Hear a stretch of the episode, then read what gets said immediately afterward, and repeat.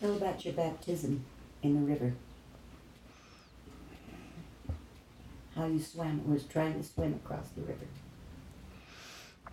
Well, this this is easy to keep track of my age by because uh, eight years old. as soon as I was eight, I could be baptized into the church, to the LDS church. which is the LDS church. And uh, that was something we all looked forward to was becoming eight years of age so that you could go be baptized and join the church and you'd actually be a member of the LDS church and whatever ward You were baptized in a river. Tell them about the river. and I was baptized. uh, I guess that's a good way to remember being baptized, but I was baptized in a river, and uh, it was a running river, moving, and we had to find a place that the water had slowed down a little bit, but we had a favorite spot to be baptized in, and and we didn't have to get out into the mainstream or the real swift water except to swim and mess around. But when you're being baptized, uh, whether it's for your own self or another person, you, you want a, a, spot that's calm and deep and we had those spots, so that was not a problem. So after you were baptized, you went swimming. Yeah, you what do you want me to tell them? That you couldn't get across the river. You tried. That's what I thought you was getting to. Yeah. Uh, it's a good thing I got a probe with me here today because we, we're not going to forget any good stuff. But uh, after I was baptized, we always went swimming. We was in our swimming trunks and so we just stayed there and wherever the area was found a nice spot we could swim in and we enjoyed our swimming days which was frequently and i became so good i could swim across almost anything but uh, the water was swift and you had to respect it. And you had to know what you were doing. But I, I became a good swimmer and I wasn't afraid to go out in the deep water or try to cross the river, uh, which too many of us or too many swimmers don't do that. They can't get across that river because they run out of breath and get tired and I guess they just don't do it. So you were swimming across the river, and you got caught in the swift part.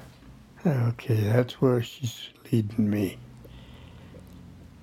This this happened actually two or three times in my lifetime. But there was about three times or four maybe that uh, in my young days I could have drowned. I could have drowned. And I thought I was drowning. But tell about this time. but uh, we was up there after the baptisms. We were just free to swim and enjoy the water a little while before we went back home. But uh, this this happened several times, and I I can only remember two or three of them. But uh, this one particular time, I wasn't sure I could get across the river. But being a young kid and reckless, you might say, uh, you needed to be careful. You needed to know what you were doing. You needed to know the distance across this big river. And you needed to be a good swimmer. And you needed, more than that, you needed experience. But this one particular time that I'm leading up to, I was uh, showing off, as I did a lot of, because I could get across these rivers and I could uh, just about make it across anywhere. But there's one, this one particular time, I was out in the river trying to cross it over to the other side. And I was probably, well, the water was swifter than I thought it was. And you needed to know these things, but I, I was careless. And I thought, well, I'm good enough. I can go across this river. So when the time came, I decided to cross it and I only could get it about halfway. I got out in the middle of this river and the current swift was taking me downstream and I wasn't going across the river, I was just going downstream. And I thought, well, there was one time, there's several actually, that I should have drowned. And uh, I'd have been a dead duck. But anyway, uh, crossing these rivers was for experts, people that could swim and handle the water. And I, I came to be one of those experts. I could just swim about anywhere. But this one particular day, there was a group of us. A group is maybe seven or eight people. But uh, I was just so confident about my swimming that I didn't worry about it. So I was going to head for the other side of the river. It's pretty wide, maybe 100 yards. But I was going to head for the other side, and I got out there in this fast moving current, swift water running down. And uh, the only way you could get across it was to be a good swimmer or stay out of it because Lots of people were drowning out in those days. I got. Then there's somebody on the side that saw you. I got out in the middle this one day. I got out in the middle of this river trying to cross it. And uh, I didn't worry about whether I could or not. I knew I could. But uh,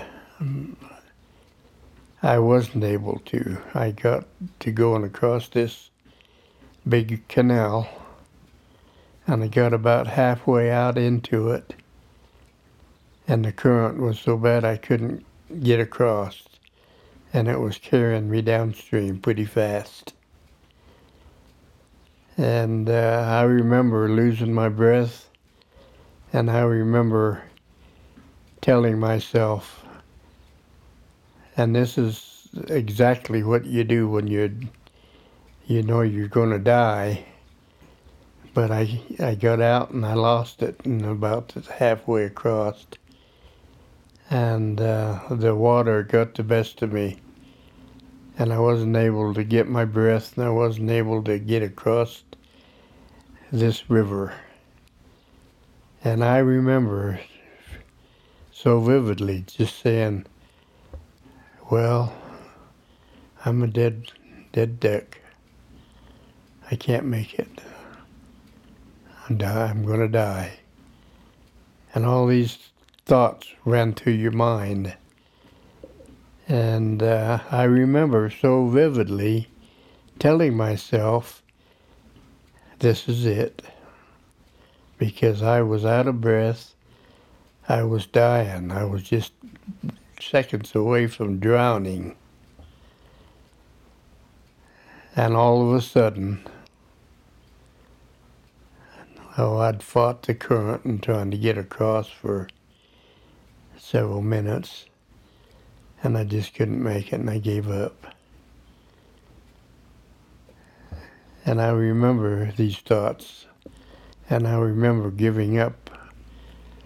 I guess the real words is giving up the ghost.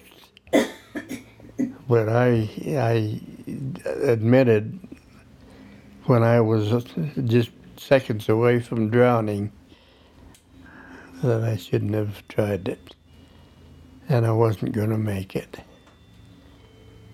And so it's hard to remember, or it's not hard to remember how you felt because you just tell yourself you're drowning and this is it. You're, you're a dead man. And there's a couple of guys on the side. But I, I've had a good life, and I've done a lot of wonderful things, and I've had a good family all my life. But I'm not the one that says you're a dead man. The Lord is the one that brings you home. And lucky for me, I was just popping up and down out of the water once in a while, I'd come up for some breath and then I'd disappear again. But there was a group of boys on the uh, across on one side of the river that was swimming and having fun. And they happened to see me popping up and down out of the water and they knew that I was drowning. And they rescued me. They just swam over there real fast when they realized what was happening. They got over there and they pulled me out. And I know how it is to say you've had it because there's no hope. There's just none you can't get your breath, you only got seconds left before you're not going to get up for air again. And all these different thoughts went through my head, but the Lord had reason for me to not drown, not die. And He had these boys up on the other side of the river that had come up for a swim that day. And they were having their fun and enjoyment. And one of them saw me in the water. And I went under and didn't come up for a while. And when I bobbed up, I went right back down. But it wasn't, it was a good sign for him that I was drowning and I better get out there and get that guy. That's what he did. He he rescued me because he was placed in the right place. And another couple of minutes, I would have been dead and gone. And I'll never forget how close I came to die, and, I'd given up the ghost, you might say. And that's a famous expression for people who live in the water is if they're gonna die and can't get across something or got out too deep or whatever they did, they they were they were really really dying. They were gasping for breath out there in the middle of that river. But this group of boys saw me over there on the other side, and they knew that I was suffering and couldn't get across. And they could have turned their back and went home, and I'd have only had a couple of minutes and I'd have been dead gone. But they pulled me out and saved me for this day, which I'm so happy to have.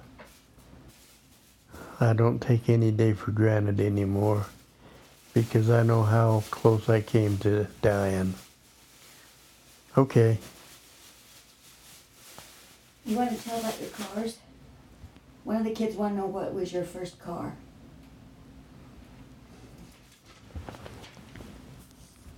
Tell us about your first car. Oh, I'm not sure anymore. Tell them about your cars then. What kind of cars did you have? Well, I had a car, my first car, at an early age. Uh, I no sooner could, well, I drove a long time without a license, just out in the country and around the house and around the farm. And I did a lot of driving, but I wasn't supposed to be driving out in the public. And uh, it was a while down the road before I was able to get my license and actually do legal uh, swimming, Driving. Driving. driving. But all that legal stuff wouldn't have done you any good if you got out there and was drowning and didn't have any help. Tell Like, about your cars where you almost hit a horse and all that kind of stuff. almost. Or did you hit it? I don't know. Yeah.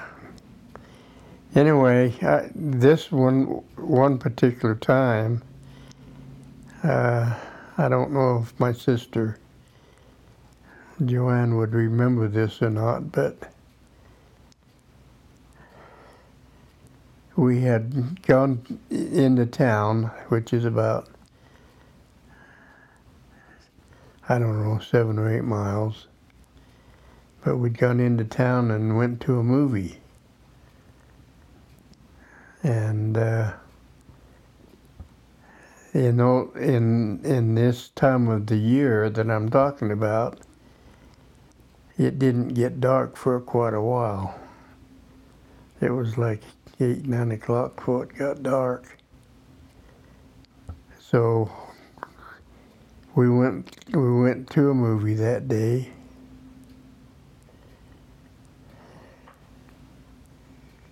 I can't remember. And you were coming home and there was a horse in the road.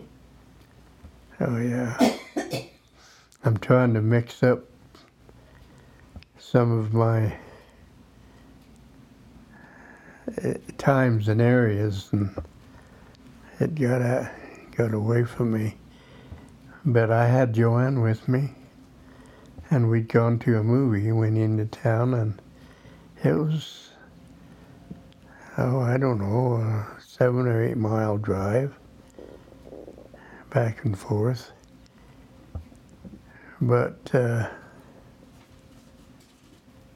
well, I hit I hit a couple of horses.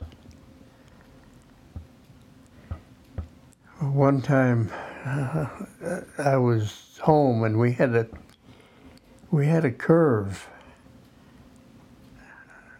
in the road. It was a dirt road, but it was a curve and and uh, you slow way down when you come to these curves because there's a lot of traffic on that that road and you just had to watch it. But anyway, I, I was coming home from a movie that we'd went to with, with Joanne. And uh, I can't remember whether I hit this uh, bunch of horses or not. Do you? I don't, I don't, I don't know if you hit it. You might have. Well, I wrecked my car, so I must have hit it. In fact, there was two times, maybe three times, that I got in an accident and should have been killed. I rolled my car once or twice, and yeah, got up walking away, just rolled my car, ruined my car. So two or three times I had to go buy another car. But I was a real test for my dad. He never knew if I was going to come home or not. But uh, Joanne should remember this one because we were just coming home from the movie and it was still daylight a little bit. It was pretty light. But these horses were right there in the road and I didn't see them in time to stop. So I plowed right through them. I just ruined my car. I didn't hurt the horses any. And I remember at least two times on that same road out from town to Vale that I uh, wrecked my car. And at least two times, three times maybe, I had to buy a new car because of my bumps and wrecks with horses. Tell them about that lady who signaled wrong on a turn and she, That what? the lady that signaled wrong and you had to go off the road so that she didn't hit you. And she said she thought she killed you.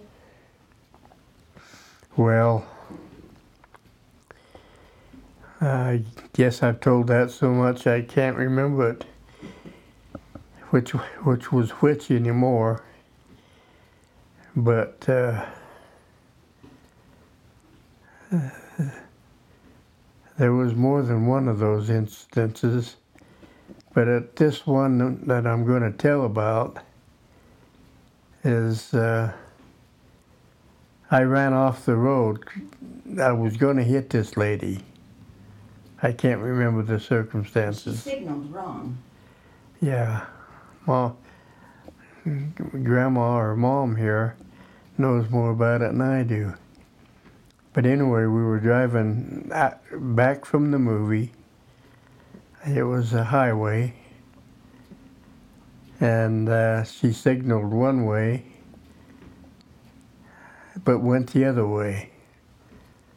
And I didn't see her switch her mind in time to keep from having an accident. So I ended up not hitting her, but rolling my car a couple of three times, and it was a goner. Oh, my dad got tired of buying me cars. It seems like every once in a while I had to have an accident and then had to buy a new car afterwards. But that happened probably three, four times. This lady thought that she killed you. Oh yeah, she she came running over there, saw me roll my car, and she came running over there and says, "Oh, I thought I killed you. I thought I killed you. But she knew she was wrong and signaled, she signaled wrong.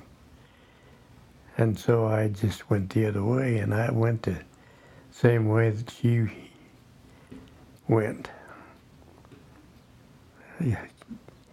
I was too too far going around her to change my way and stop and do anything about my drive, and I just had to hit her Oh, or roll my car. I rolled my car. And that's when she came running over there and says, I thought I killed you. I thought I killed you. I bet you to this day. She's probably long gone now. But I bet you to this this day she never forgot that. Hello. Hello, microphone. This is Mr. Tommy.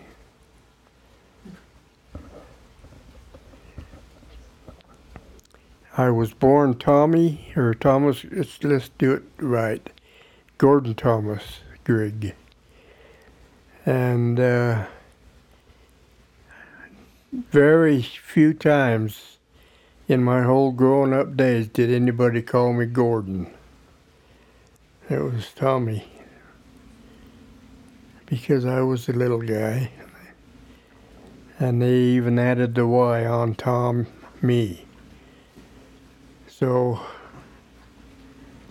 that takes care of that. Tell about going to church and pick up.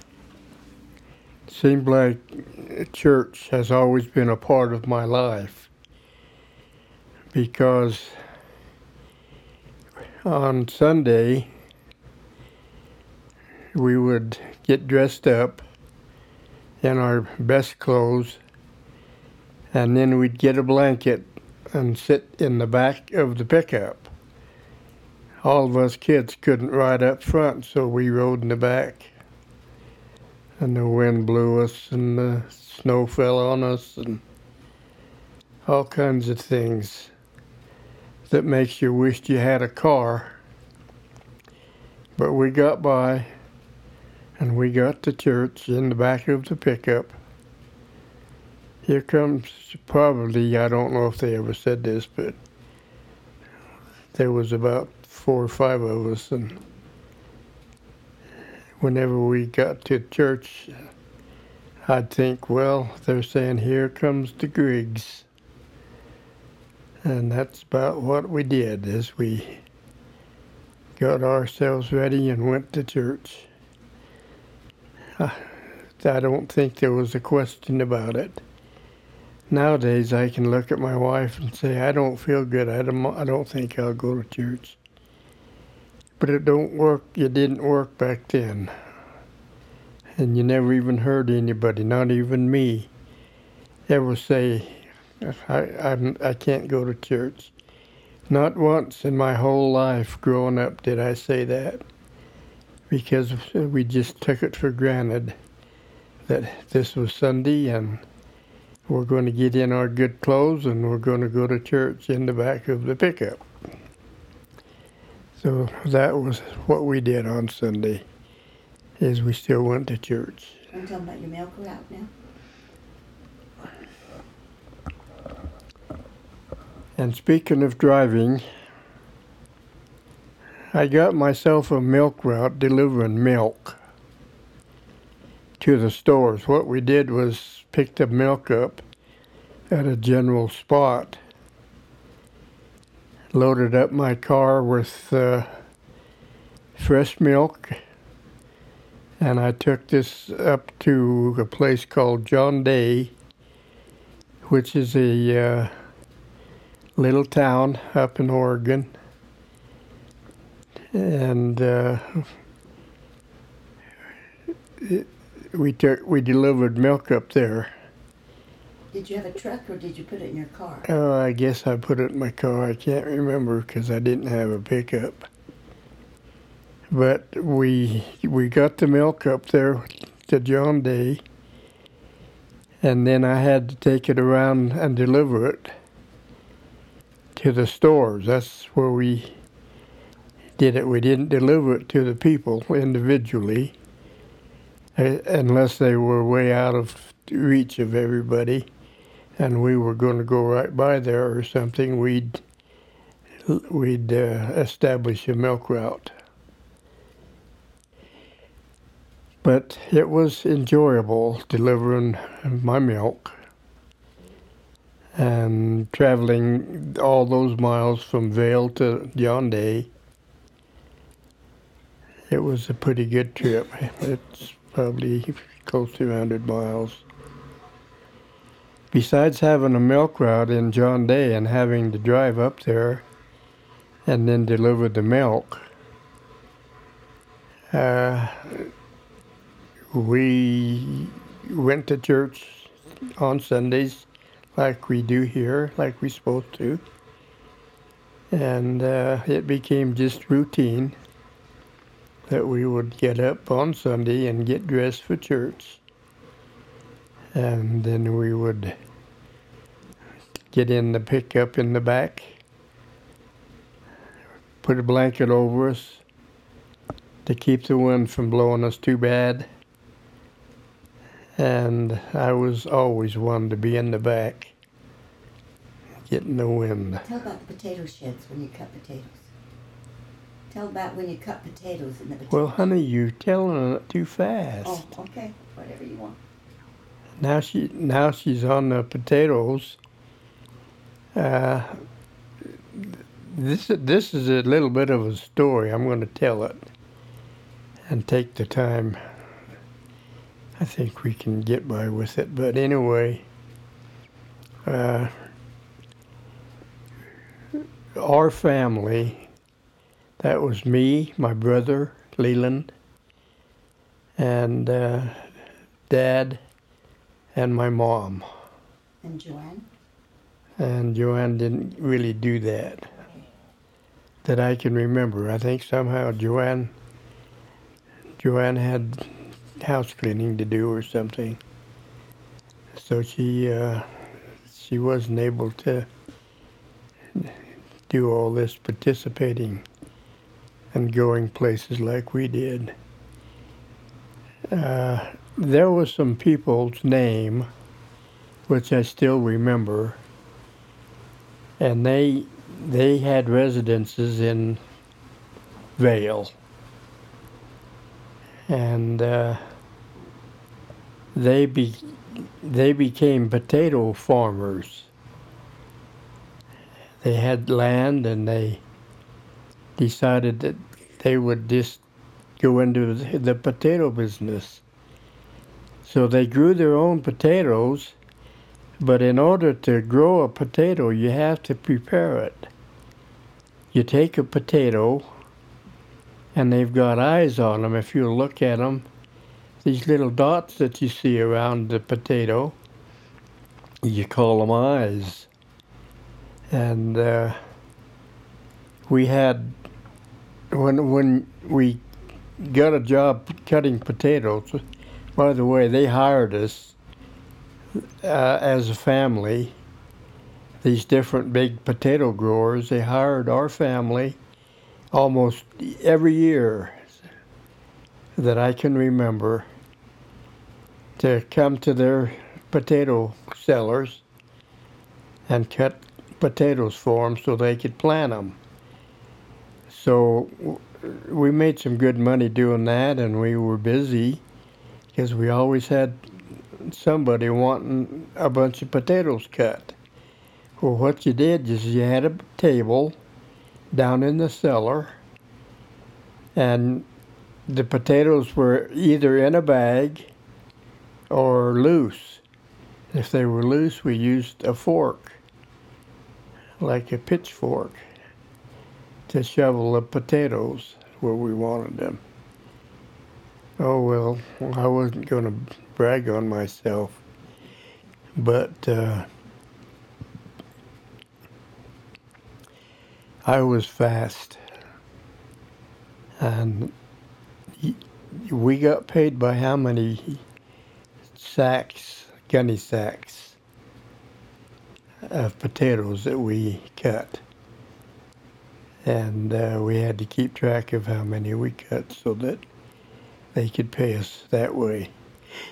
Well, I always cut my share and then some because I was good and fast cutting a potato. I can pick up a potato, I can spot the eight or ten eyes on it, and have that cut before I can turn around. And so we got jobs every summer during potato season to cut up the potatoes so that the farmers could plant them.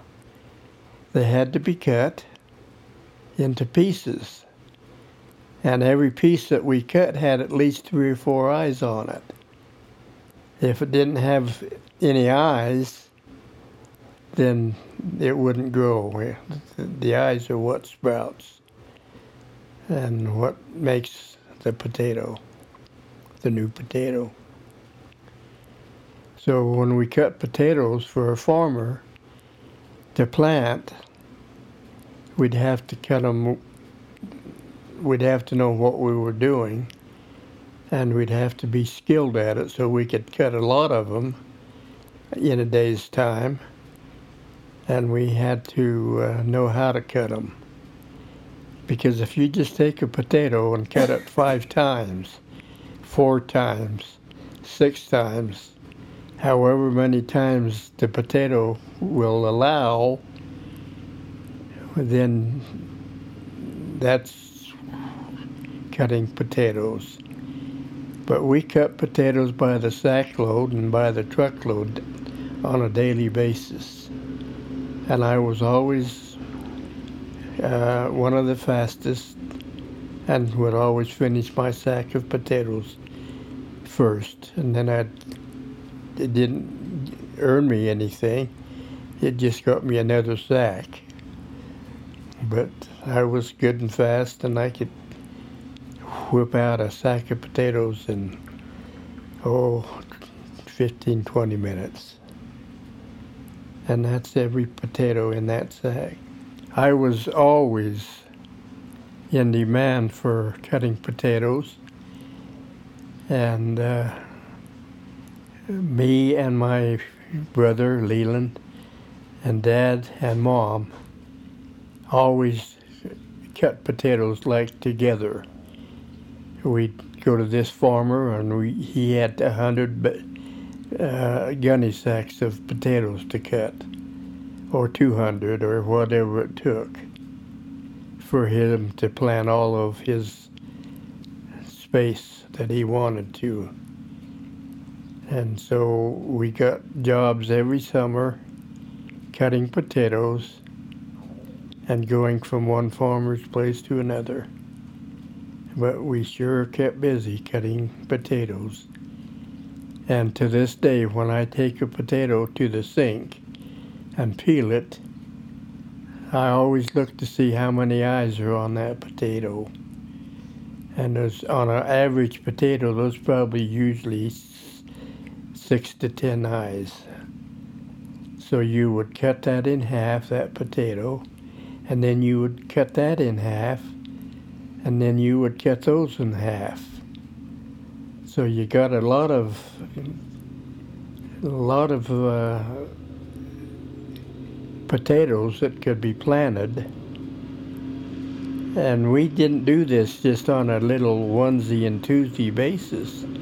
We did it as a family, and we got a reputation that you want to go see the Griggs and schedule your potatoes to be cut. They are the only ones around that we know of that that do that kind of stuff. Well, anybody could cut up a potato, but everybody can't cut up a hundred or two hundred sacks in a day or a morning. And we we could do that.